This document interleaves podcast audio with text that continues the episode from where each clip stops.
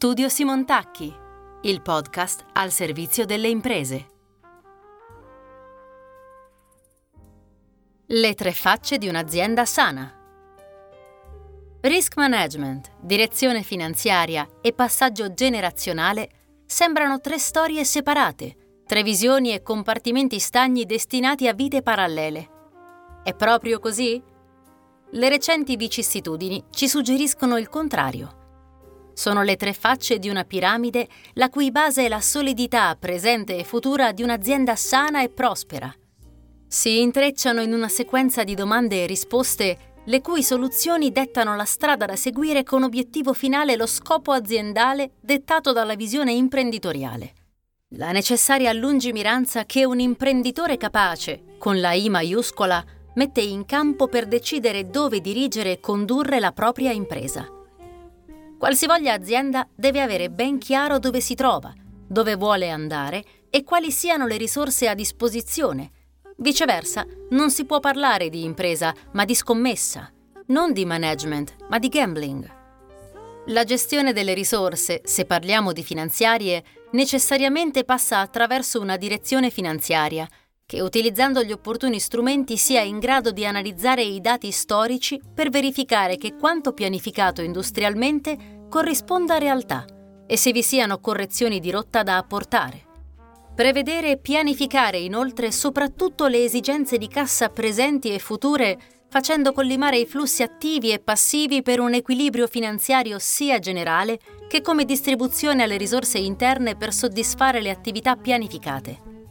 Una cattiva o nulla pianificazione finanziaria ci rende schiavi del contingente, più occupati a mettere toppe che a investire nel futuro, sempre alla rincorsa di finanza per pagare fornitori, salari, contributi ed erario, in un circolo vizioso che è l'anticamera del default. Ci si indebita per investimenti produttivi, non per coprire perdite. Eventuali perdite sono materia del risk management. Dato un piano industriale, vanno analizzate con pari scrupolo minacce ed opportunità, che si rincorrono le une e le altre in modo sequenziale. Se non opportunamente valutate, le stesse opportunità possono tradursi in un'esiziale minaccia. L'ordine è importante, se non attentamente valutato come pianificazione finanziaria, un occhio alla rotazione debiti-crediti, mi raccomando, e come rischio sia di credito che di approvvigionamenti può essere causa principale del tracollo dell'azienda. Di ciascun aspetto vanno valutati, come in una partita a scacchi, i rischi correlati, l'alea e la possibile perdita. Di conseguenza, porre in essere le contromisure che annullino, riducano a sostenibili o trasferiscano a terzi gli effetti patrimoniali indesiderati e insostenibili. Rimane il passaggio generazionale, ma con un imprenditore giovane o senza figli, che senso ha? Chiariamo subito un malinteso. Nella nostra accezione professionale, il passaggio generazionale ha un valore molto più ampio e importante. La vita di un'azienda, soprattutto se coinvolge dipendenti, clienti, fornitori, insomma decine e decine di famiglie, non può dipendere in tutto o in buona parte dall'esistenza e dalla capacità psicofisica di un unico individuo. Anche pochi mesi di assenza forzata possono condurre al collasso un'azienda non preparata. Il passaggio, inoltre, non è solo relato a persone fisiche, è anche e soprattutto tecnologico e strutturale. Ad esempio, chi fosse stato già strutturato per lo smart working ha retto diversamente l'impatto del lockdown rispetto a chi sia stato colto di sorpresa. I mercati, le leggi e le esigenze cambiano velocemente, a volte anche radicalmente.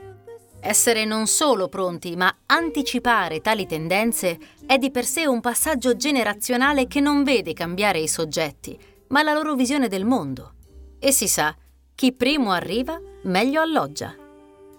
Progettare un aspetto senza integrarlo con gli altri è non solo inutile, ma anche pericoloso. Ecco perché non sono compartimenti stagni, ma aspetti integrati e interdipendenti per una sana e avveduta gestione aziendale volta alla proficua continuità nel tempo. Informarsi non costa. Il non farlo potrebbe. Studio Simon Tacchi, dal 1983 al servizio delle imprese.